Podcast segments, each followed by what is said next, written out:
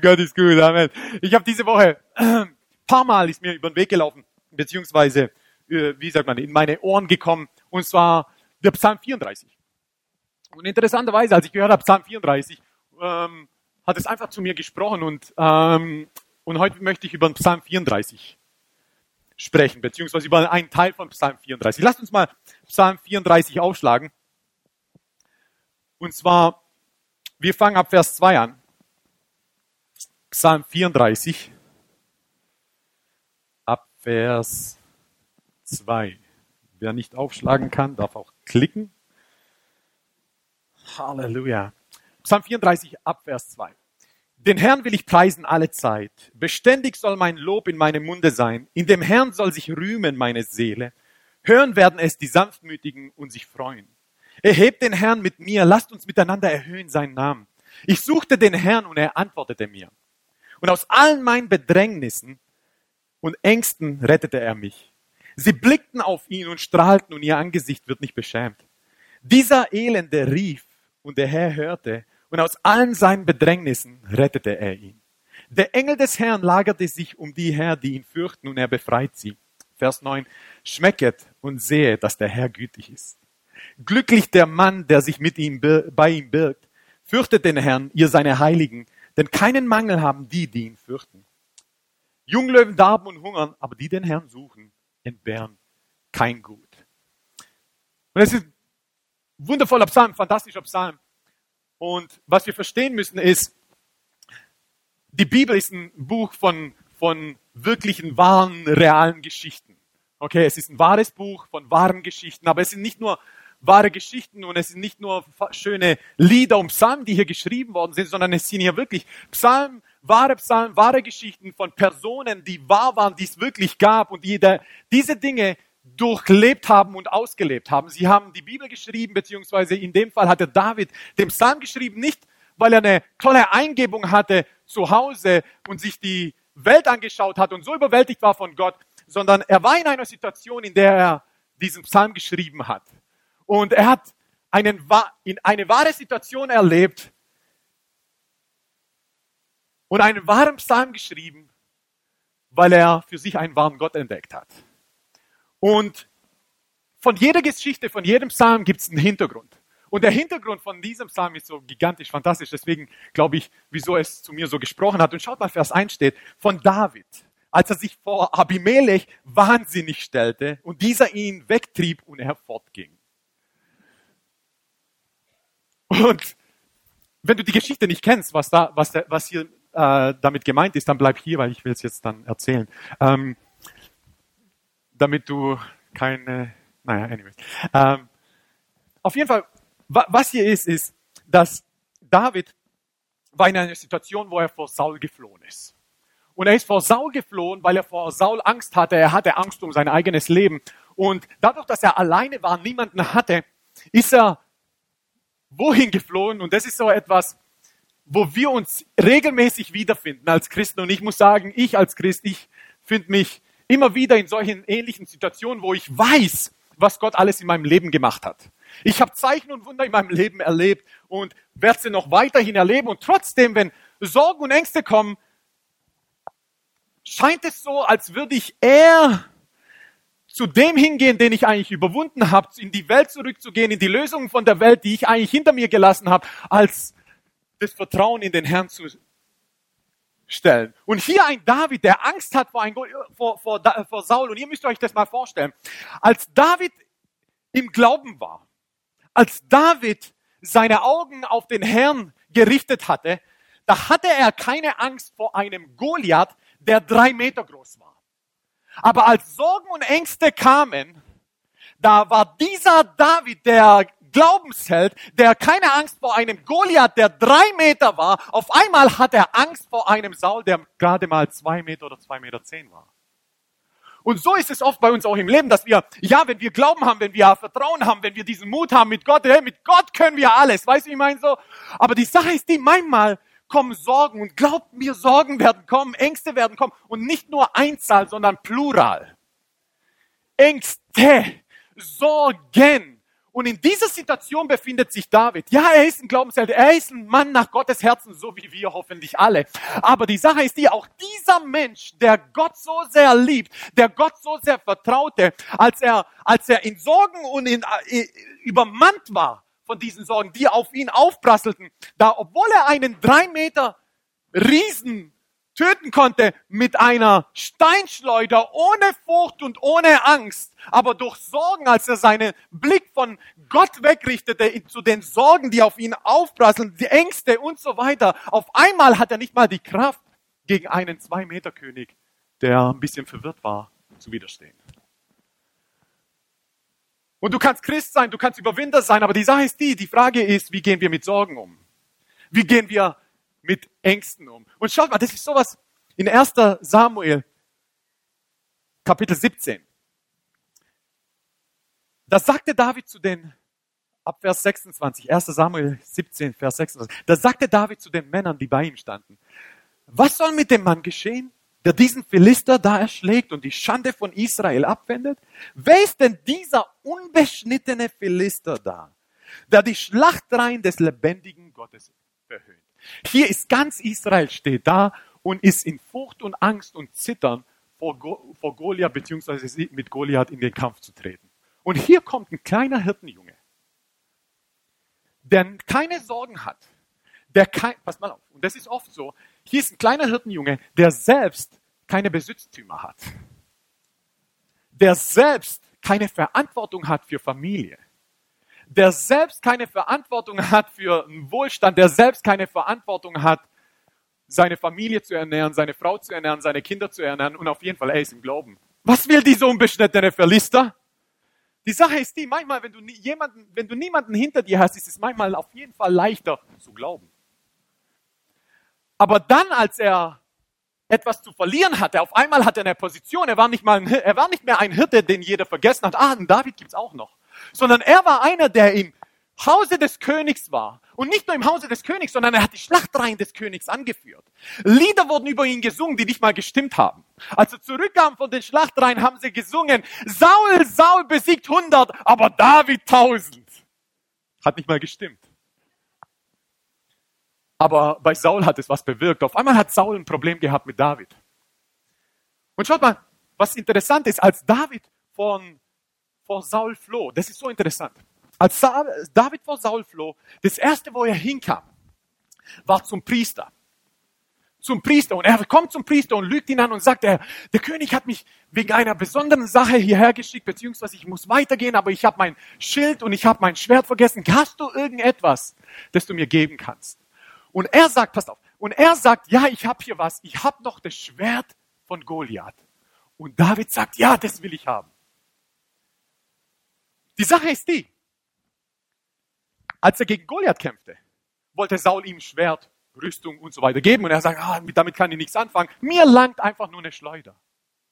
Aber hier ist er in Angst, in Furcht, in Zittern. Sagt er, hey, gib mir die Dinge der Welt, damit ich meine Situation überwinde.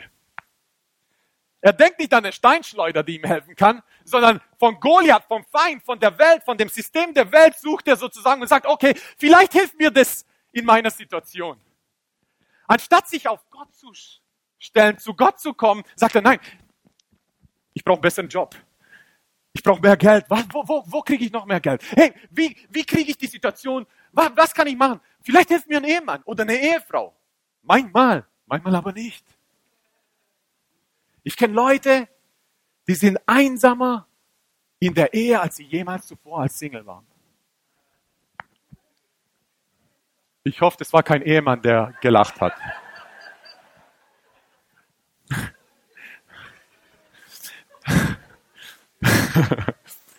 Und wenn es einer war, die Ehefrau wird ihm vergeben. Halleluja. Die Sache ist die, weil wenn wir in Situationen sind, dann sehen wir immer nur Sachen, die wir nicht haben und immer nur die guten Seiten. So sind wir oft. Immer nur die guten Seiten bei anderen.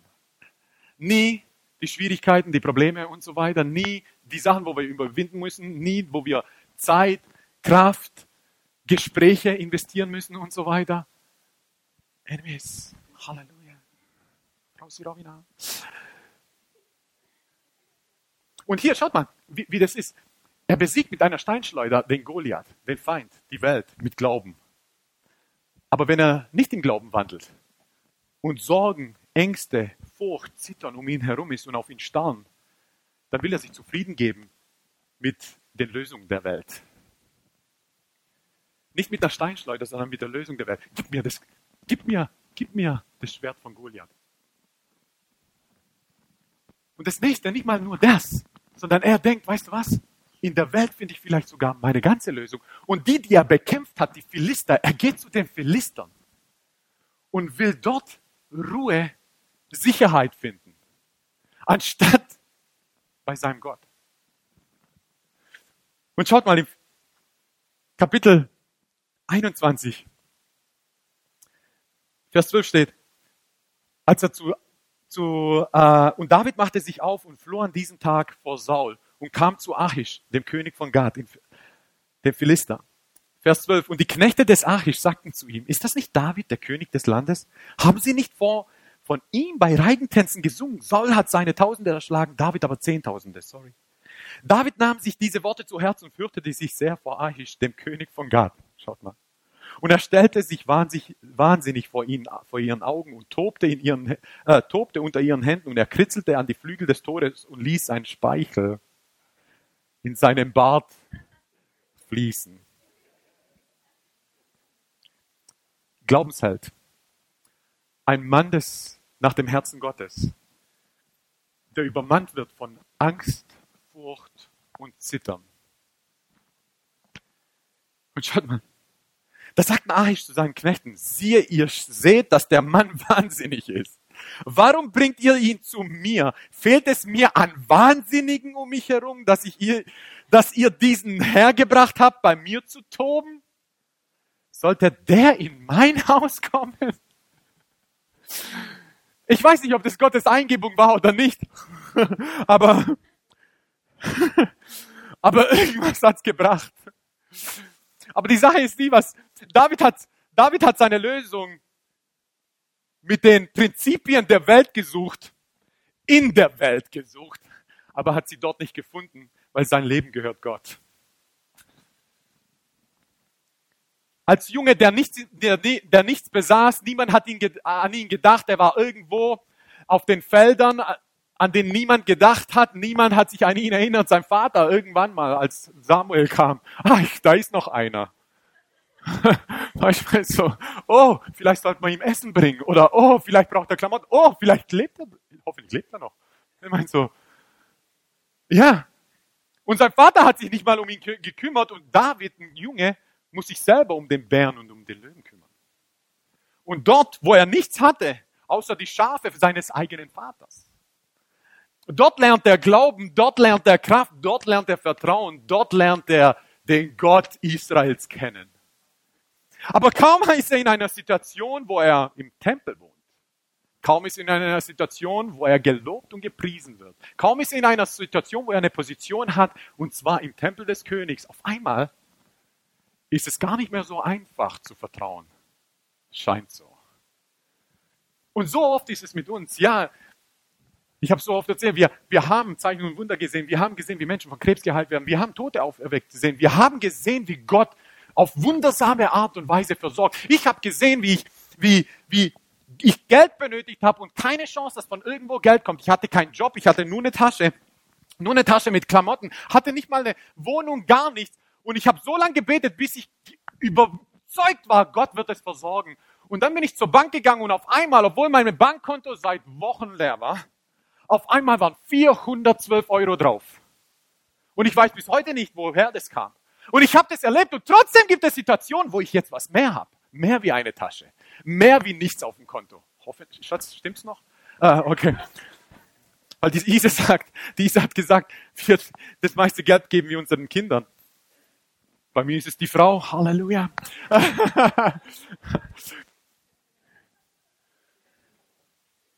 Und ich komme in Situationen, wo ich auf einmal mir Sorgen mache. Obwohl das gar nicht zu meinem Naturell ist. Nicht lange, ich mache mir nicht lange Sorgen. Aber ich merke, wie mich Sorgen anstarren. Ich merke, wie mich Ängste anstarren. Und wenn ich weiter die Sorgen anstarren würde, wenn ich weiter in ihre Augen schauen würde, würde ich umso mehr Angst haben. Auf einmal würden Situationen und beziehungsweise wird ein Film in meinem Kopf vorgehen, wie was zu Ende geht. Nicht nur ich, alle. Wenn ich anfange, mit ihnen zu reden, mit ihnen zu kommunizieren, auf einmal mache ich mir Gedanken um mein Kind. Auf einmal mache ich mir Gedanken um die Stadt, um die Welt. Was soll passieren? Jesus! Ja, genau, Jesus. Und hier ist David, der sucht möglicherweise irgendjemand aus der Welt kann mir helfen. Möglicherweise kann mir sogar die Welt helfen, auch aus der ich geflohen bin. Das Problem ist, in der Welt bist du ein Wahnsinniger. Ihr lacht. Gestern habe ich es der Isa gesagt, ist dir schon mal aufgefallen?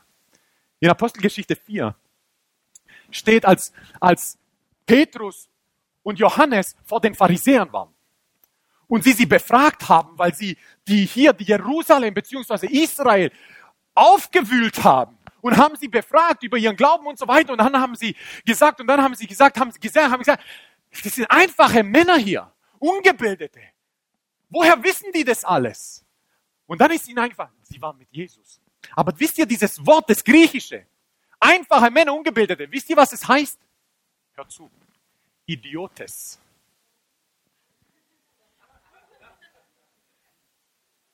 Kommt es euch bekannt vor?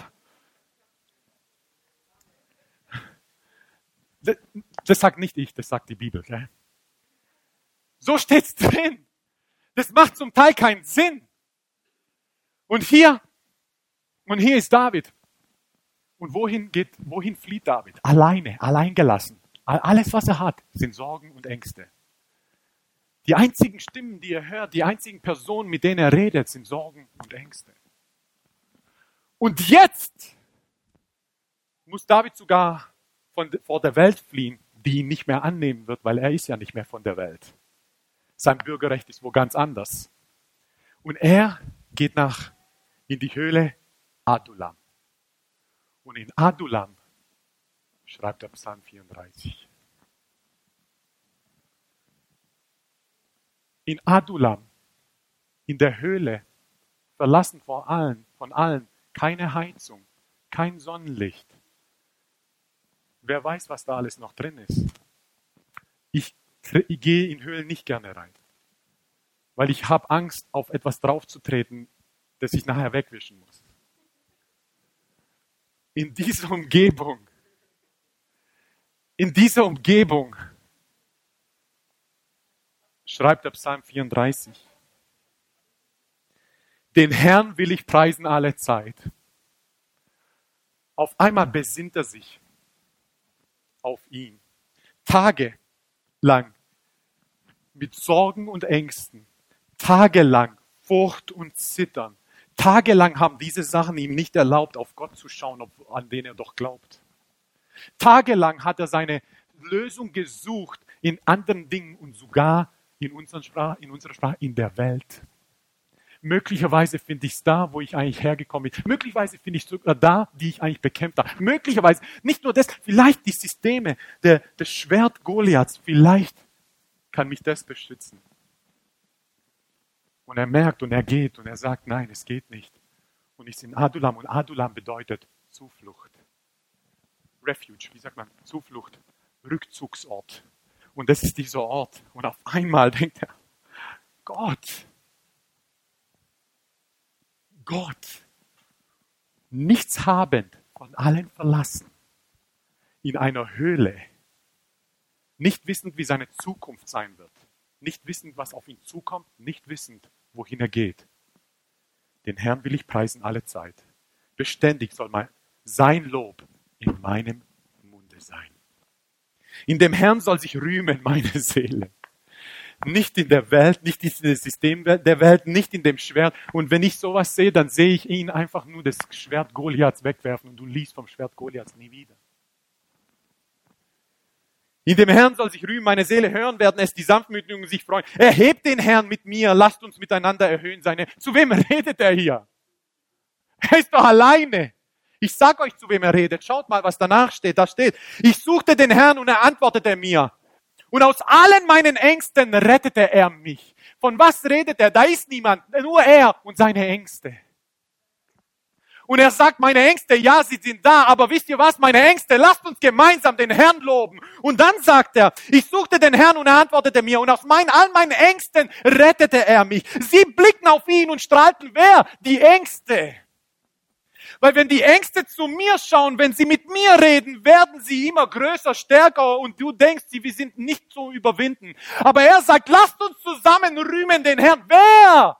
Ich und meine Ängste, meine Furcht, meine Sorge, all diese Sachen. Lasst uns gemeinsam ihn preisen. Lasst uns auf ihn schauen. Weil wenn wir auf ihn schauen, dann sagt er, sie blickten auf ihn. Wer? Seine Sorgen, seine Ängste, all diese Sachen, sie uns strahlten. Was bedeutet auf einmal? Habe ich keine Angst mehr. Auf einmal, meine Sorgen sind gar keine Sorgen mehr. Meine Ängste sind gar keine Ängste mehr. Meine Furcht ist gar keine Furcht mehr. Sie erstrahlten im Licht vor Gott. Und er sagt, und ihr Angesicht wird nicht beschämt. Was bedeutet? Auf einmal in Adullam verlassen. Hier, ich weiß nicht, wie meine Zukunft sein wird, aber eins weiß ich. Ich werde nicht beschämt werden. Wenn meine Ängste da drauf schauen, wird es immer eine Lösung geben. Ich weiß nicht wo, wie, wann, aber ich weiß, es wird sie geben. Es ist ein wahres Buch, ein echtes Buch mit echten Geschichten von Personen, die echte Erlebnisse hatten und die einen echten Gott anbeteten. Ein Psalm geschrieben in dieser Situation, der wundervollste Psalm. Und wenn du in Sorgen bist, in Schwierigkeiten bist, du nimmst diesen Psalm und du denkst, boah, was ist das? Weißt du, ich meine so. Und wo er ihn geschrieben hat, es ist nicht in diesem wunderschönen Tempel oder beziehungsweise in diesem wunderschönen Palast, den er dann irgendwann mal hatte. Nein, nein, nein, nein. An einem Ort, wo niemand hingehen will. Und es scheint so, als wäre Adullam, es ist ein Rückzugsort. Und genau das, schaut mal, ein Rückzugsort müsste die Gemeinde sein. Die Gemeinde, die herausgerufene, wo Menschen von draußen kommen, die Sorgen reinprasseln, die mit Sorgen reden, die mit Ängsten sprechen, die von Ängsten überwältigt werden. Aber wenn sie hier hineinkommen, dass der Himmel geöffnet ist und sie da hochschauen, auf einmal, sie preisen gemeinsam mit ihren Sorgen den Herrn und auf einmal werden sie nicht beschämt werden, sondern ihre Sorgen erstrahlen vor diesem Gott. Warum? Weil er ist ein Gott, der Unmögliches möglich macht. Psalm 34, das ist unser Gott. Psalm 34, das ist unser König. Psalm 34, das ist der, dem wir vertrauen. Dieser Elende rief. Vor wen meint er? Sich selber.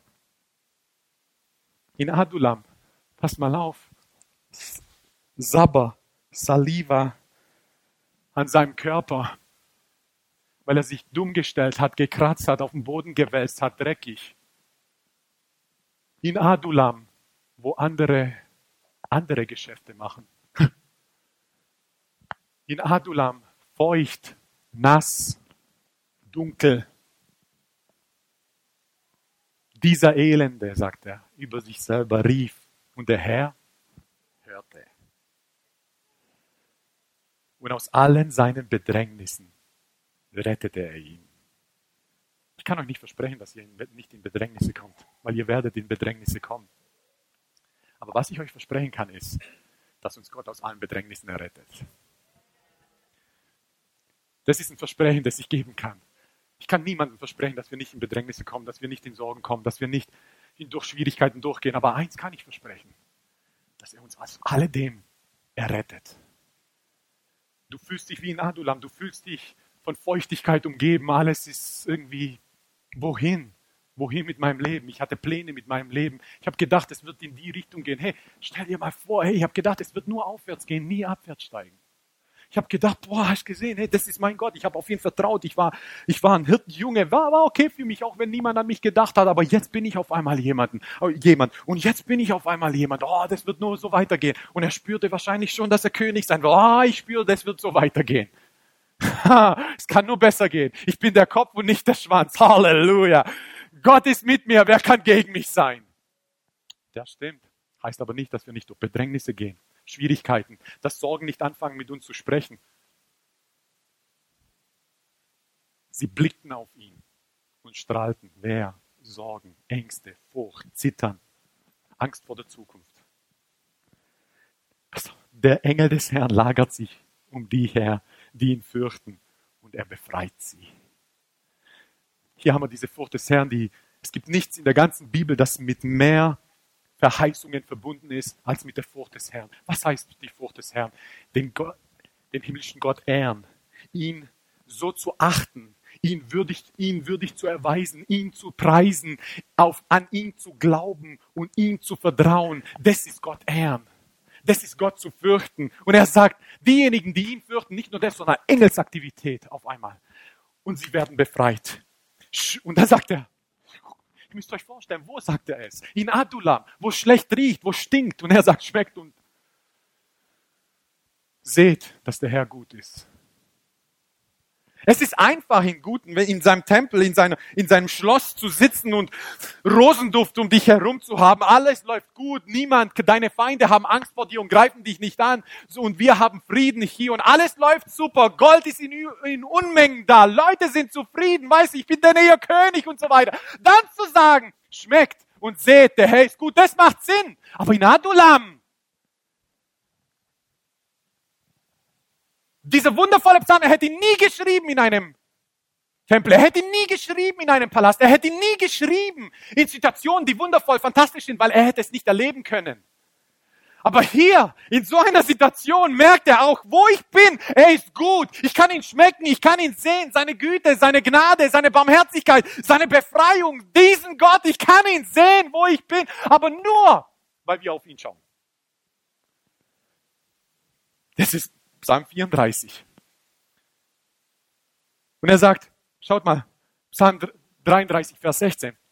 Steht, der König siegt nicht durch die Größe des Heeres. Ein Held befreit sich nicht durch die Größe der Kraft. Ein Psalm vorher. Ein Trug ist das Ross, wenn Rettung nötig ist. Und mit seiner großen Kraft rettet es nicht. Siehe, das Auge des Herrn ruht auf denen, die ihn fürchten und auf seine Gnade haben. Nicht diejenigen, die in der Welt was suchen. Nicht diejenigen, die ihre Lösung in noch mehr Geld suchen. Nicht diejenigen, die ihre Lösung in noch mehr Erfolg suchen. Nicht diejenigen, die ihre Lösung in dem suchen, was sie noch nicht haben. Nein. Diejenigen, die auf den Herrn schauen und ihn fürchten, für sie kommt die Lösung. Er hat gesagt, das Ross, der Porsche, der Lamborghini, der Daimler, wenn du dich auf ihn vertraust, der wird dich verlassen. Er sagt, das Ross, damals gab es halt all diese tollen Sachen nicht. Er sagt, der König siegt nicht durch die Größe eines Heeres. Nicht der Erfolg in Anzahl, das so fantastisch aussieht, ist, was wirklich Erfolg ist. Das ist nicht, wie der König siegt. Nein, der König siegt und wird befreit und ist ein Held, wenn er den Herrn fürchtet. Und er sagt, siehe, das Auge des Herrn ruht auf denen, die ihn fürchten, die auf seine Gnade haben, dass er ihre Seele vom Tod errette. Und sie am Leben erhalte, sogar in Hungersnot. Unsere Seele wartet auf den Herrn, unsere Hilfe und unser Schild ist er. Denn in ihm wird unser Herz sich freuen, weil wir seinen heiligen Namen vertrauen. Deine Gnade, Herr, sei über uns gleich, wie wir auf dich harren. Und die Situation und Gott und der Heilige Geist, wie auch immer du es ansiehst, aber er musste, David, an diesen Rückzugsort, stinkenden Ort, verlassenen Ort führen, damit er all das hier erlebt. Ist nicht schön. Und Bedrängnisse und so weiter werden uns erwischen. Aber eins, was ich weiß, die Rettung des Herrn ebenso. Und sind wir nicht alle happy, dass er das durchlebt hat? Sonst hätten wir Psalm 34 nicht. Sind wir nicht alle happy, von all diesen Geschichten, wo wir sehen, wo Leute in Schwierigkeiten waren und so weiter, aber dass da wirklich ein echter Gott ist, der sie jedes Mal befreit. Sind wir nicht happy über diese Glaubenshelden? Sind wir nicht happy über sie? Und die Sache ist die, ihr seid die Glaubenshelden dieser Zeit. Ihr seid diejenigen, die Situationen überwinden, in denen ihr seid, wo ihr mit euren Sorgen, die mit euch reden, mit denen ihr schon Freundschaft geschlossen habt, die ihr zum Mittag einladet und zum Abendessen dürfen sie da bleiben und mit euch sogar ins Bett zu gehen. Ihr seid die Glaubenshelden, die zu den Sorgen sagen müssen, hey, lasst uns unser Angesicht zu ihm wenden. Seid um nichts besorgt, sondern in allem sollen durch Gebet und Flehen mit Danksagung eure Anliegen vor Gott kund werden. Und der Friede Gottes, der allen Verstand übersteigt, wird eure Herzen und eure Gedanken bewahren in Christus Jesus. Es ist für mich eins der größten Wunder, auch wenn es nicht greifbar, schmeckbar für euch ist oder betastbar für euch ist, aber wenn irgendetwas auf mich prasselt, und diese Woche war es zum Teil einfach ein bisschen schwierig, aber wenn ich bete, zu ihm komme, meinen Sorgen, meinen Ängsten, meiner Furcht und meinem Zittern sage, hey, weißt du was, wir haben genug geredet. Lasst uns in unsere Kammer gehen und auf ihn schauen. Und auf einmal diese Schwere, auf einmal das, wo ich gedacht habe, da gibt's keine Ausweglosigkeit, auf einmal, wo mir meine Sorgen sagen, wie, in welche Richtung es geht, auf einmal wird das weggenommen und auf einmal eröffnet mir der Herr einen Weg, wo ich nur Freude habe, wo ich nur Frieden habe, wo ich zwar nicht weiß, wie es weitergeht, aber es ist einfach diese Vorfreude auf das, was der Herr tun wird. Und mehr will ich nicht. Mehr brauche ich nicht. Mehr brauche ich nicht als diesen Frieden, dass er mich behält in Jesus Christus. Wie auch immer die Situation sein wird, die Sache ist die, ich weiß, er wird mich erretten. Ich weiß, er wird mich da rausführen. Ich weiß, er wird mich hoch erheben. Ich weiß, er wird meinen Glauben, mein Vertrauen, meine Furcht des Herrn, meine Gottesfurcht, wird er belohnen. Ich weiß es. Ich weiß es. Ich weiß es. Heute, gestern oder vorgestern habe ich was angehört und ich glaube, das ist etwas, was wir machen werden, was wir tun werden, ist, ich habe von einem jungen Mann gehört, beziehungsweise einem Herrn, der ist älter wie ich, also jung. Das ist jetzt eine der größten Gemeinden. Innerhalb von 13 Jahren ist es so eine der größten Gemeinden in Amerika geworden. Und er hat sein Zeugnis erzählt und er hat gesagt, am Anfang, vor 13 Jahren waren wir 8 Familien, 16 Personen, junge Leute. Und er hat gesagt, und wir hatten einfach alles, was wir hatten, war einfach nur Gott zu vertrauen. Und er hat gesagt, heute 13 Jahre später, damals waren wir 16 Personen, heute haben wir 17 Orte um die Stadt herum, wo wir Gottesdienst feiern. Wir haben mehr Orte, wo wir Gottesdienst feiern, als Personen, die wir am Anfang waren. Und er hat gesagt, aber die Sache ist die, uns ging es nie darum, uns ging es immer nur darum, Gott wieder zu spiegeln, den Menschen Hoffnung zu geben. Und er hat gesagt, was wir gemacht haben, wir haben jedes Jahr aufs Neue geschrieben und dafür auch gesät und geopfert. Und er hat gesagt, auch als wir dann die Gemeinde gebaut haben, unsere Gemeinde gebaut haben, das Fundament gelegt haben, hat er gesagt, ich weiß, dass die meisten Bibelverse und Bibelstellen draufschreiben, was gut ist. Und wir würden es machen. Aber was wir gemacht haben, wir haben Namen draufgeschrieben, die uns nah sind, aber fern von Gott sind. Er hat gesagt, diese Namen haben wir da draufgeschrieben und für sie haben wir gebetet. Und er hat gesagt, bis jetzt ist keine Person zurückgeblieben, die nicht hier in diesem Gebäude ist, wo der Name auch im Fundament steht. Er hat gesagt, jeder von uns ist nah bei Gott, aber hat jemanden, der nah an uns ist, aber fern von Gott. Und er hat gesagt, wir wollten das nicht zulassen, sondern wir haben das gesagt. Wir haben jeden Dezember haben wir uns genommen und haben gesagt, okay, wir sehen dafür. Wir haben einen Namen genommen und wir haben gesagt, das ist eine Person, die mir nah ist, aber fern von Gott. Sie muss nah an Gott. Und er hat gesagt, 13 Jahre später, ich kenne niemanden, hat er gesagt, aus denen, die damals dabei waren, dass diese Personen nicht da sind. Ich sage, die waren fern, die waren in Alkohol. Manche haben sogar versucht, sich 2 oder 3 Mal das Leben zu nehmen, aber haben es nicht geschafft, aber heute sind sie hier. Und er hat gesagt, wir sind morgens reingekommen in dieses Gebäude und haben einfach nur gebetet, gesagt, weil wir sind ein lebendes Beispiel dafür gewesen, weil wir die Einzigen sind, die vielleicht gebetet haben für diese Person. Ich sage, meine Familie, ich bin der Einzige, der errettet war. Der Einzige, der errettet war. Der Einzige, wer sonst hätte für sie beten können. Und ich sage, jeden Morgen bin ich reingekommen und habe einfach, bevor es alle gesehen haben, bevor die ganzen Lichter angehen, bevor der ganze Lobpreis startet, bevor es so fantastisch und gloriös aussieht, ich bin hier reingekommen und habe für jeden gebetet, habe den Stuhl benannt nach den Personen, die ich da reingeschrieben habe. Und er hat gesagt, und heute sind sie hier. Das ist ein lebendes Zeugnis. Das ist, was die Gemeinde ist. Das ist dieser Rückzugsort. Das ist Adullam. Das ist der Ort, wo der Himmel geöffnet wird, wo Menschen von außen reinkommen und denken, was will ich eigentlich hier? Und das Einzige, was sie mitbekommen, das Einzige, für was ihnen die Augen geöffnet werden, ist dieser allmächtige, wundervolle Gott, der sie aus all ihrer Bedrängnis entzieht und entreißt. Ja, zum Teil, wir haben es unheimlich schwer. Aber ihr wisst, ich habe ein bisschen Probleme mit dem Mitgefühl. Das ist nicht meine Stärke.